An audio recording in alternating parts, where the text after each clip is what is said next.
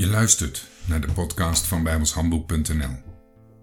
Iedere dag een nieuwe bladzijde uit het Bijbels dagboek. Een korte overdenking met als doel je geloof op te bouwen en te versterken. De muziek bij deze podcast is geschreven en uitgevoerd door Jack Andrew. Het is vandaag 25 februari en ik wil beginnen met het lezen van 1 Petrus 1 vers 3. Geloofd zij de God en Vader van onze Heere Jezus Christus, die naar Zijn grote barmhartigheid ons heeft wedergeboren tot een levende hoop door de opstanding van Jezus Christus uit de doden. Wedergeboren tot. Dat betekent, zoals we eerder gezien hebben, dat we voor een bepaald doel zijn wedergeboren.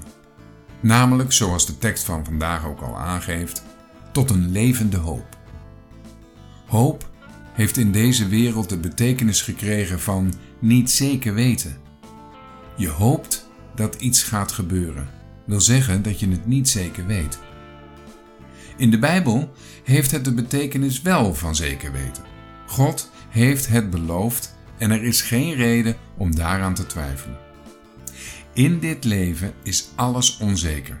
Je moet altijd maar afwachten hoe het afloopt. De toekomst van een gelovige is zeker en daarin ligt onze troost. Hoop wil zeggen een zekere toekomstverwachting. Tot een levende hoop.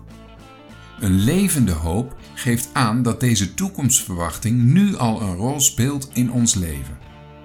Een levende hoop die ons leven bepaalt. Toekomstverwachting heeft niets te maken met omstandigheden. Onze interesse ligt in de toekomst. Onze interesse ligt bij wie Hij is, die ons verlost heeft.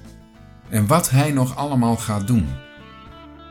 Ik lees Hebreeën 6, vers 18 en 19.